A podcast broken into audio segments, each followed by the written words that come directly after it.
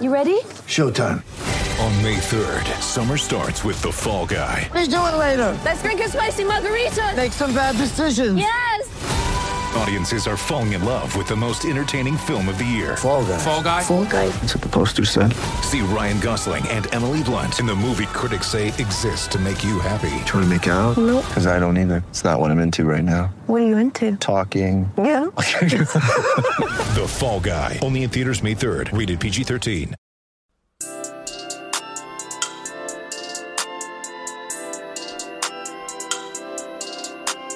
Thinking Basketball Podcast. My name is Ben. Welcome back to another episode. Today we're going to talk all about something very interesting that, no, I can't talk that fast for the whole episode. That was just a test for those power listeners who like to listen to the podcast on high speed, 1.3, 1.5, gasp, 2x speed, just plowing through their podcast quota during the day. That was just a reminder for them that I know you're out there.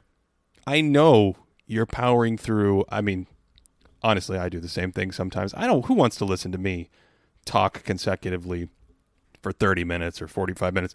Um, on that note, we do have some guests coming up here as the season is kicking back into order. Uh, looking forward to those, and of course, uh, the annual preview podcast, which I guess now will be December 21st, basically, with the season kicking off on the 22nd. I don't think there's anything too weird about that. The season could start around Christmas and be shorter, and the 2012 season was certainly very fun when we did it that way, but I feel like the bubble just ended about 24 minutes ago.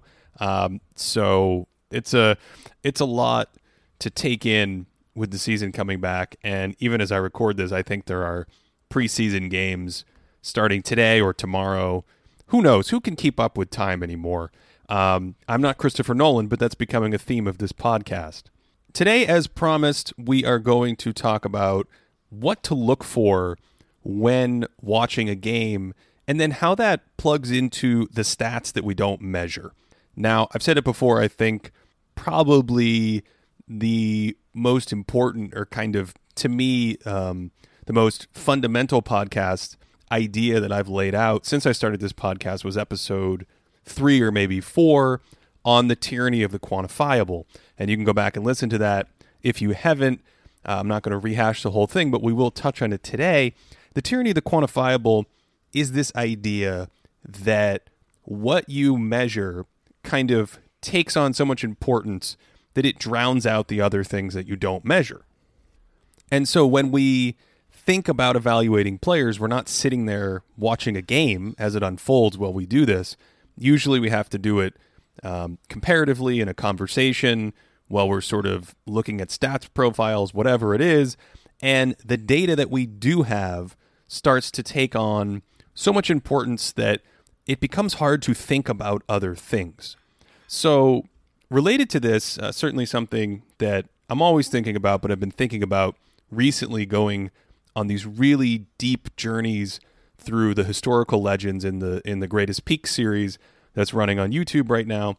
I've been thinking about um, sort of the the more that we have analytics and stats and data, and the better and sort of more reliable this information gets, what that means for the things that are still missing. So here's a tweet I sent out yesterday, led to a lot of really interesting conversation and ideas, and it has poll results. Ooh, poll results. Um, that's always exciting. Uh, here's a tweet Two players play in similar roles. All we know is they throw similar passes. That was very deliberate word choice, by the way. All we know is they throw similar passes. And they even, because of that, have similar assist percentages, layup assist percentages, turnover, bad pass percentages, etc., things like that. Well, I didn't have room for bad pass percentage. I just wrote turnover percentage. Don't want the Twitter police coming after me. Uh, player A, so we have these two players. Player A scores 27 points on 60% true shooting. Player B scores 25 points on 58% true shooting. So one of them looks like he's a slightly better scorer. And I thought about making that difference more extreme, but I wanted something that was similar but you know just a little bit better on the scoring front and the assumption that if we watched a highlight film or we only paid attention to their assists or things like that, that they we, we would think of them as roughly similar passers. You know, we'd have to go deeper to really understand the nuance of those differences, but that's kind of a wash. So slightly better scoring, the passing is kind of a wash. Is that better scorer a better offensive player? Is player A a better offensive player? Here are the results. Nearly 4,000 votes.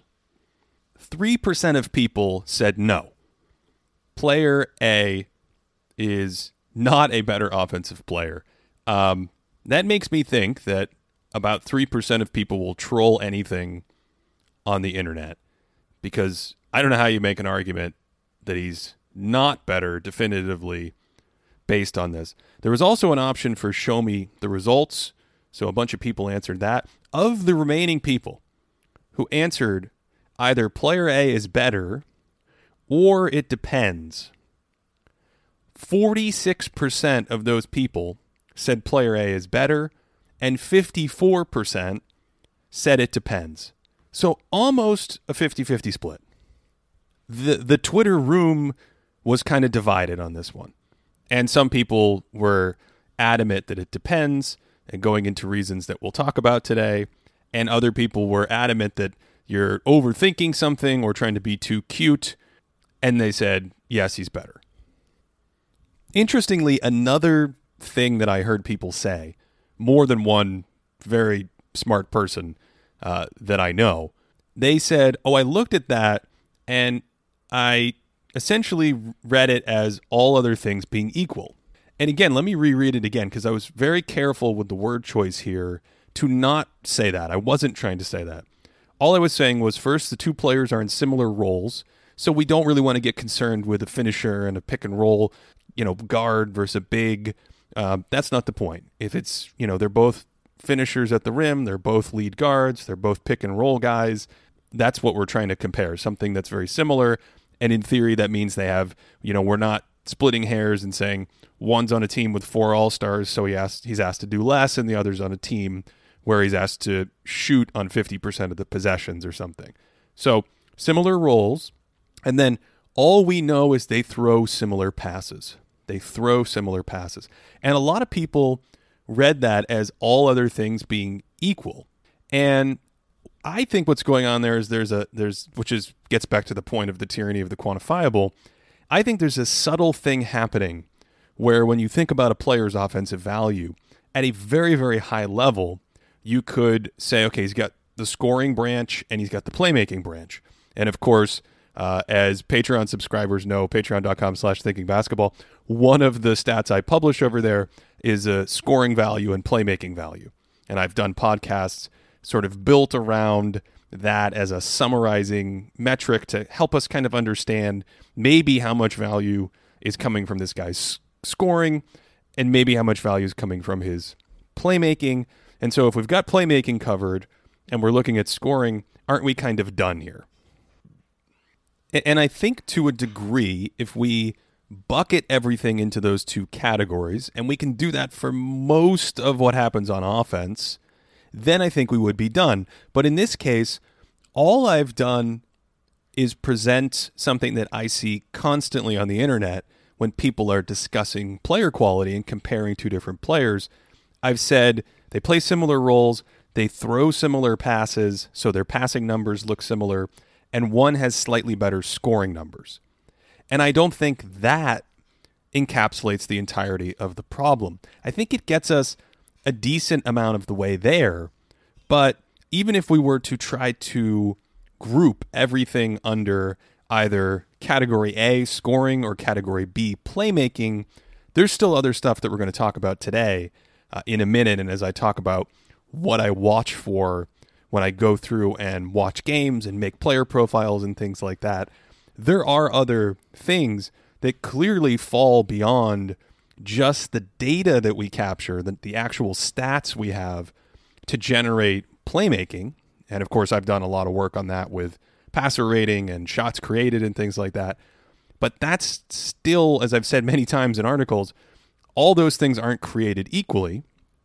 And similarly, even in players who have similar play types or roles, all your points aren't created equally. To some of you, I think this is preaching to the choir, but I do think it's super important and connects directly to what we watch when we watch a basketball game, what we think about, you know, what we're looking for basically, what's missing from what we measure, what are we trying to contextualize as we watch the game. Friend of the show, Zach from uh, the Off the Glass podcast at the Off the Glass, he said, I need to watch them play. The numbers look cool, but I need to see it. And I think that's an instinct that a lot of us have when we encounter these kinds of, um, I mean, comparisons is where I usually see them, but it's sort of your own intuitive process as you work through how I'm stacking up players and evaluating them. And of course, what I asked him was, you know, okay, but then what are we going to look for? Right? That becomes the million dollar question. What are we actually looking for when we watch a game? Now, before I go into the process, I'll also note that a lot of people in this discussion mentioned off ball play. You know, the term gravity was thrown around a lot or off ball movement. And what's interesting, and I, by the way, I agree with that. We'll, we'll talk more about, I think, what's missing in a second. But that is a huge component. And I think what's interesting about that, um, besides me having talked about it many times before and done doing videos and podcasts on it, is that to a certain degree, we now have one actual stats that attempt to represent or ballpark this. And two, we have nomenclature for it. We have language to say gravity is an important concept that relates to impacting the way your teammates can operate and score without you getting an assist, having the ball, doing anything that's a traditional box score measures. And a lot of people, by the way, disagree a little on what exactly we mean by gravity. Is it strictly the way the defense responds to an offensive player? I mean, technically, I think that's true. But what's really happening here is we're, we're talking about an impact that historically wasn't measured, that now has some attempt to measure it by different people in the community, probably teams internally have their own attempt to use stuff like the camera data, the optical tracking data, and attempt to actually capture this effect because it's important. So having language helps us see that and talk about it and recognize what's missing from the equation when we say, hey, here are players with similar passes thrown and passing stats, if you will, and then here are their scoring stats. One has better scoring stats. Does the better scoring stats make this player better? Ah, well, what's missing? Okay, gravity, movement. Another one, by the way, which is probably smaller today and depends on your position, but offensive rebounding. I've talked about this before. Offensive rebounding is a component of an off ball game. And while it is tricky to really measure super well, uh, I've talked, of course, did an entire podcast on rebounding.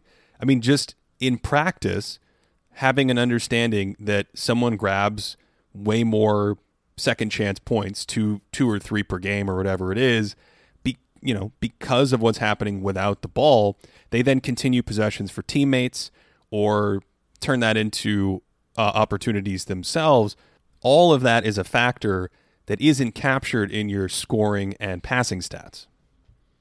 Another one that people mentioned is you could look at other statistics we do have, like three point shooting or shot profiles. Does this guy shoot from different spots on the court? Does it all come from the same place?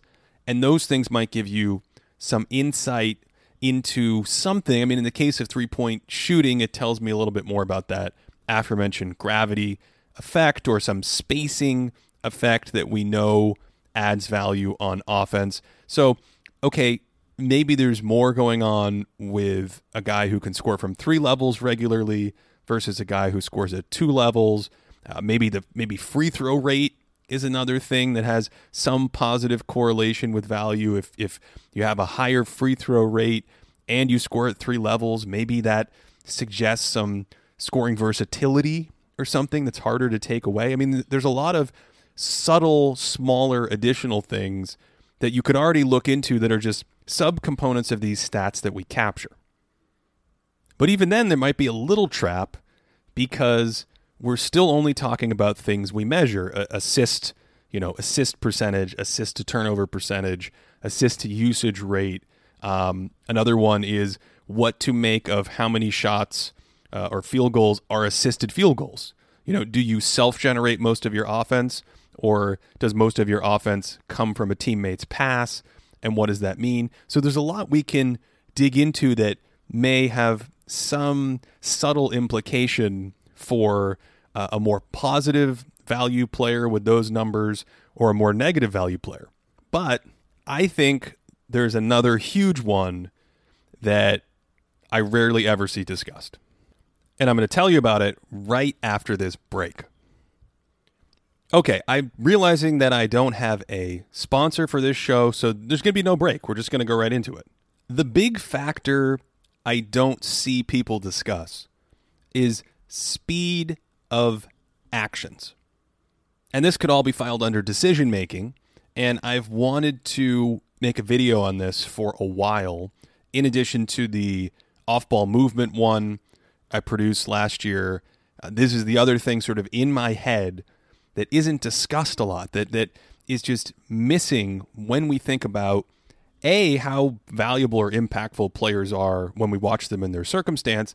And then, of course, B, this is a huge thing as as much of this conversation is for fitting in with other teammates for scaling up or having that portable game that i talk about um, to me those concepts aren't mysterious. I've heard people say you know we're talking about things that don't happen. It's in fact quite the opposite. To me all of these things off ball movement spacing shooting versatility of your skills uh, how you cut, when you cut, how you read the game, and then this category of decision making and the speed of your actions. So that means the speed of your cuts, the speed of your shots, um, how how long you hold the ball for. But it's not just time of possession. I want to be clear about that. We have time of possession data, and I got really excited when time of possession data came out a few years ago and started diving into it and realized that's not it there's still a lot to be filtered out from time of possession, but you know, you could still talk about it as time of possession in certain circumstances because to me, I'm thinking about how quickly a player makes a decision that increases the expected value on a possession, increases his team's opportunity to have a scoring possession. And because there's a shot clock in basketball, because that time pressure is literally ticking away the second your team possesses possesses the ball, the faster you can do things in general, the better it is. Now, by the way, that doesn't mean that slow players are bad players or that it's always problematic to play slow. That's the, the logical conundrum of affirming the consequent. We don't have to do that. But in general, the speed of your decisions matters a lot because of that shot clock. And the reason why I phrased it as speed of actions originally, and I think that's a better way to think about it, is if you cut into open space, A, you want to make that cut immediately once the vulnerability is there in the defense. And B, if the ball is moved to you, you want to act on that opportunity as quickly as possible. So if the best thing to do is catch it and shoot a little six foot floater before the ball has even hit your hands, like Shawn Marion used to do, someone needs to investigate that. How did Shawn Marion catch and shoot before the ball even arrived in his hands? Oh my God, that's why they call him the Matrix. Whew. Oh, we got to stop the podcast. I've I've learned everything I need to learn for today. Um, I, I hope this is making sense. If you think about a player like Larry Bird, who uh, just came out this week to Patreon deluxe members and will be released on YouTube his historical profile in the Greatest Peak series in a few days after you know this podcast is released. He everything he did or almost everything he did it seemed like was incredibly fast and quick when it came to his decision making without the ball, his actions without the ball that added value, ducking inside for an offensive rebounding, make a, making a cut, uh, whatever that is. And then when he had the ball, making an action as quickly as possible, whether it's pass, shoot, dribble, and attack, um, whatever that may be, and then moving along. And again, the time pressure is a huge reason reason for this, but also the whole idea of there only being one basketball is a huge a huge reason for why this is so important. Because you don't chip away at the value of what your teammates can do. It's the opportunity cost. And I don't know if that's the right language like with gravity that language developed over time. And however you kind of feel about the concept, I think it's a powerful enough metaphor that it's stuck and it's clear. And in this case, I'm I'm looking for language that gets us there with this concept. And maybe it's opportunity cost. Maybe it's something related to that. Um, as I often do, I'll throw it out to listeners, and you can all let me know at elgee35 on Twitter. You you guys tend to come up with uh, better naming conventions than I do, but the concept, right, gets us to this idea of opportunity cost. There's nothing inherently wrong with LeBron James pounding the ball, holding it, micromanaging the offense, systematically dissecting how he wants the other four pieces on the court to move around like a chessboard or some football play where he's the quarterback, getting deeper in the shot clock and finding the best shot based on that. That's kind of how LeBron has played in a lot of his most successful situations, and those offenses have been incredible, and his track record and performance on offense in that role has been incredible. So it's not that there's something inherently wrong with that. It's that if you do that, that becomes the path that you're going down.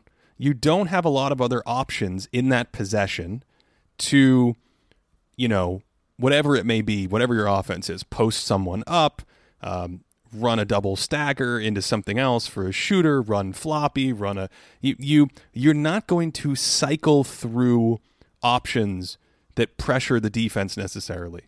Uh, I even think of Steve Nash with the Suns to a certain degree, where we've got that term nashing, where he does that Wayne Gretzky move where he dribbles right around the net and comes back out by keeping his dribble alive and by being one of the greatest passers in the history of the world, he continued to pressure you as the shot clock moved down 14, 12, 10. He's still continuing to take advantage of whatever edge he already gained upstream in the possession.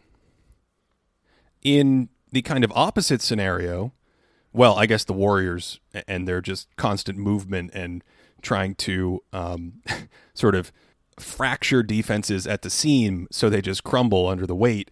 Uh, that might be the opposite, but um, ho- if you if you stick with me and hopefully you're following what I'm saying here about even Nash versus LeBron, LeBron and look, he didn't do this all the time. I'm just using as as an example as an archetype.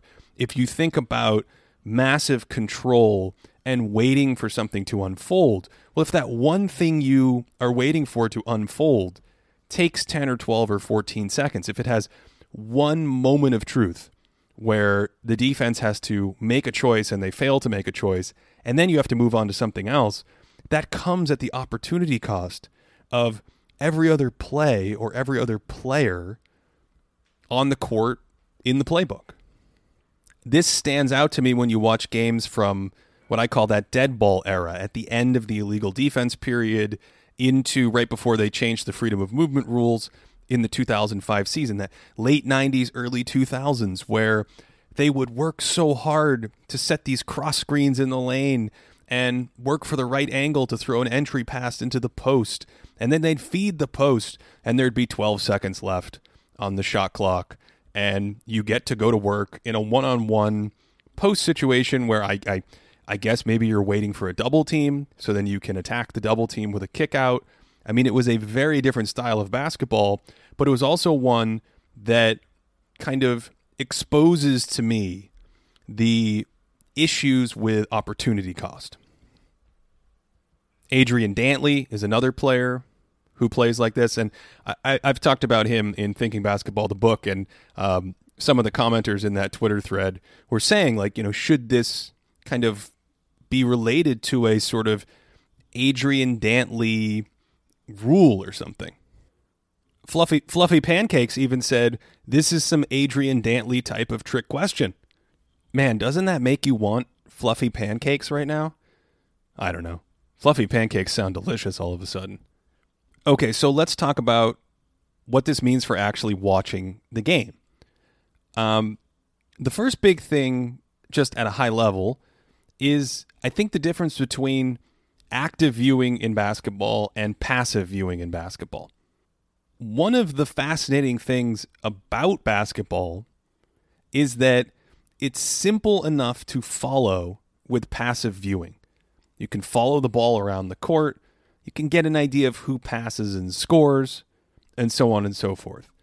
And yet, it's complicated enough, especially now, that it requires active viewing to really understand what's happening in the margins and to even become aware of some of this nuance.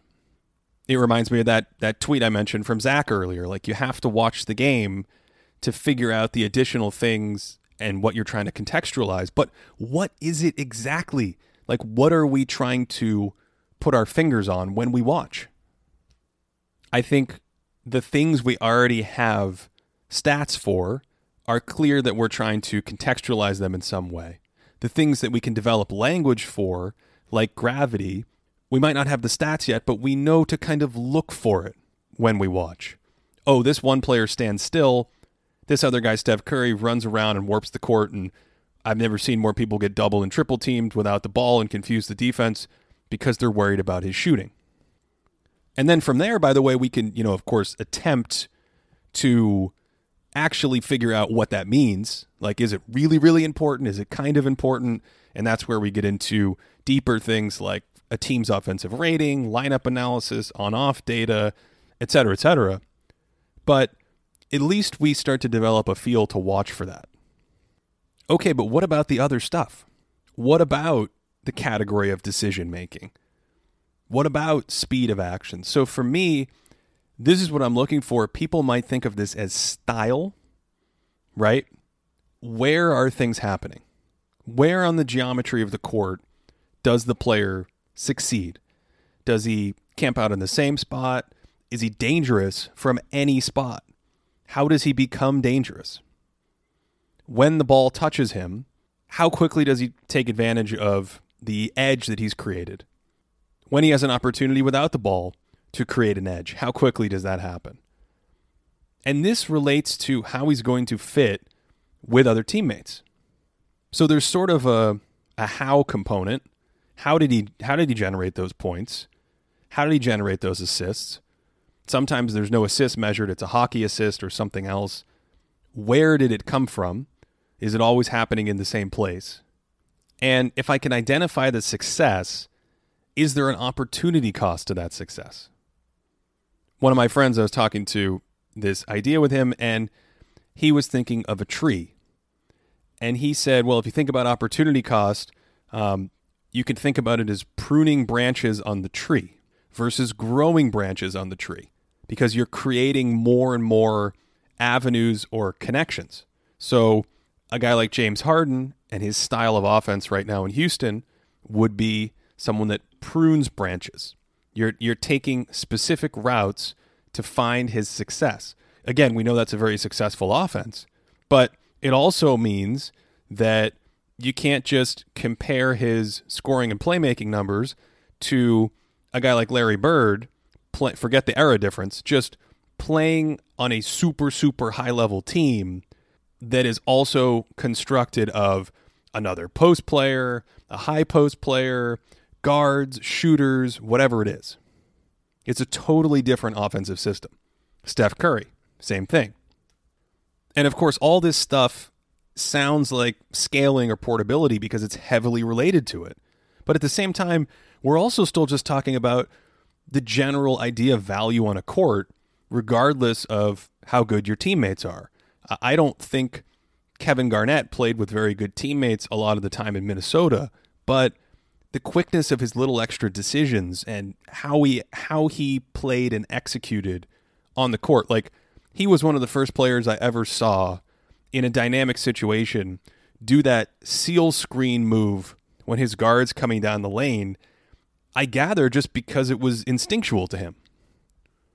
I tend to think of players, and Bird is probably the quintessential example in NBA history.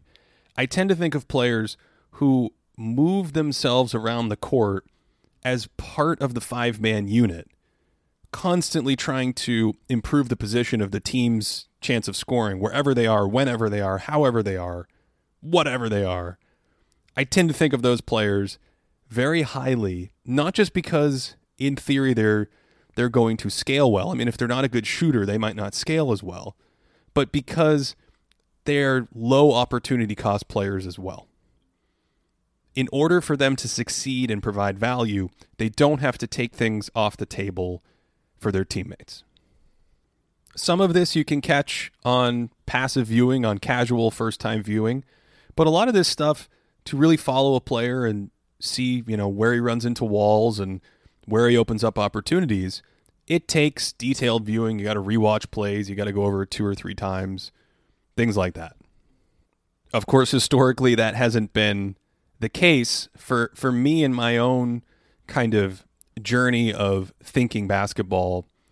The introduction of like the DVR and being able to rewatch plays, which was something I started incorporating like I don't know 2008 2009 at the earliest that started to really open up a lot of these ideas for me as I always ask that governing question like how did this team gain an advantage on the possession so we notice the end point most of the time. We notice the layup or the open three point shot or whatever. But what happened upstream to cause that?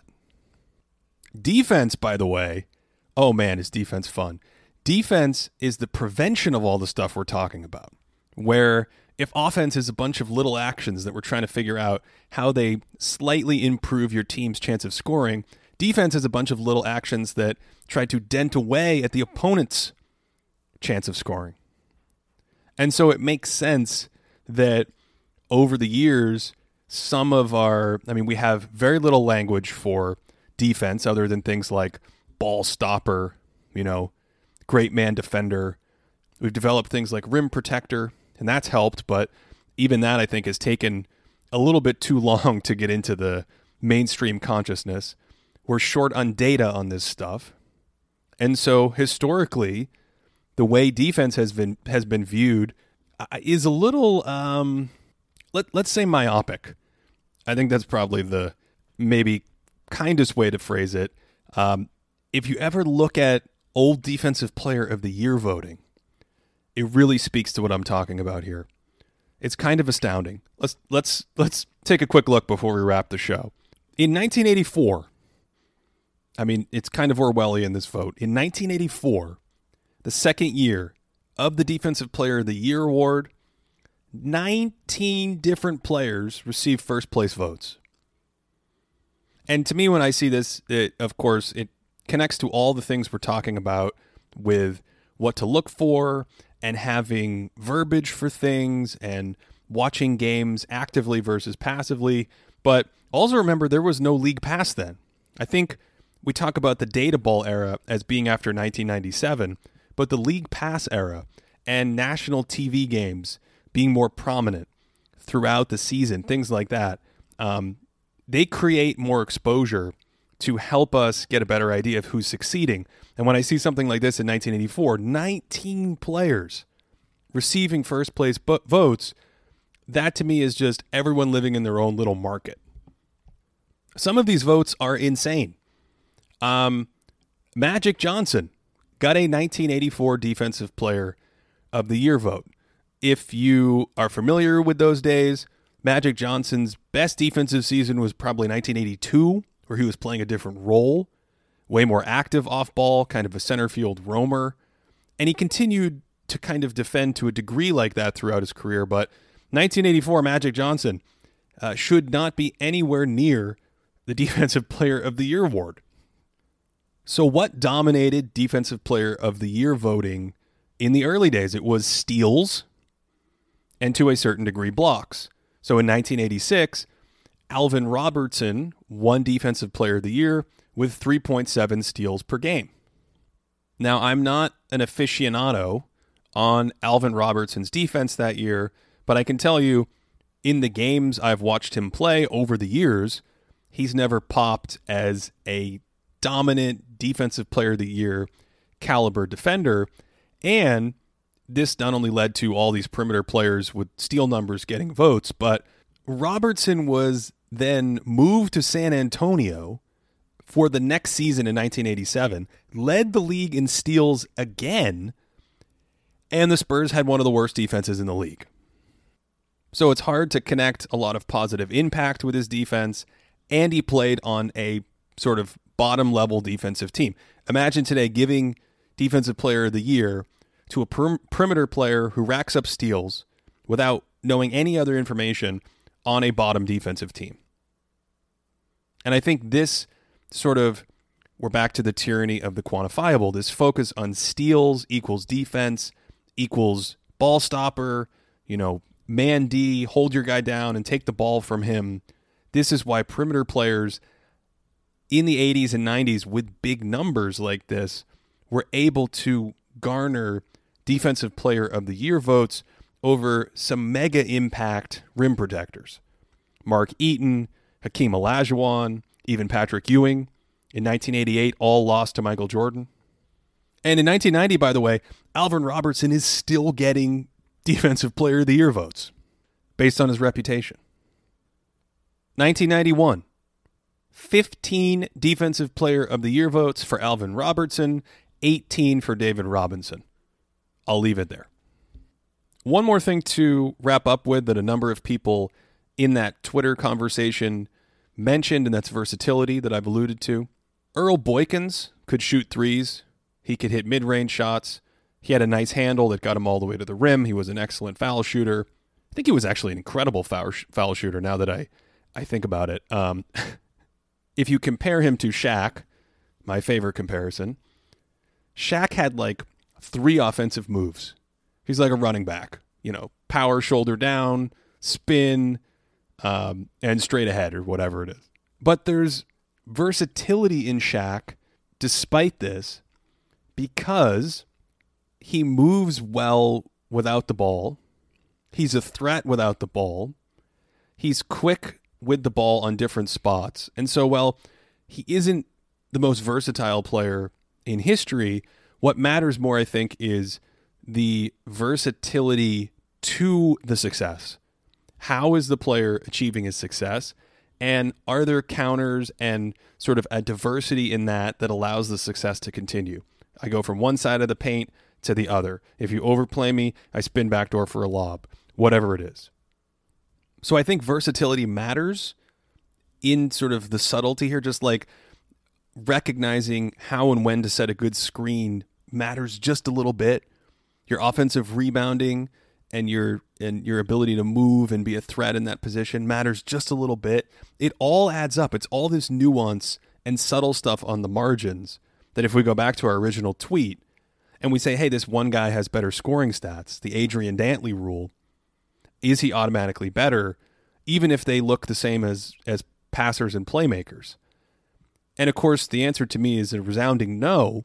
And I think what's just as equally interesting about this exercise is thinking, well, how could how big could the difference actually be?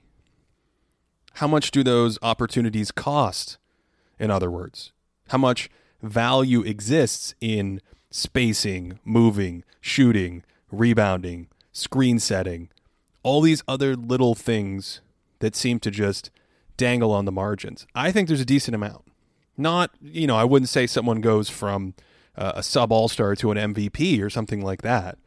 But, you know, I could see the difference between a guy being worth three and a half points on offense and four and a half points on offense with some of the things we're talking about today easily.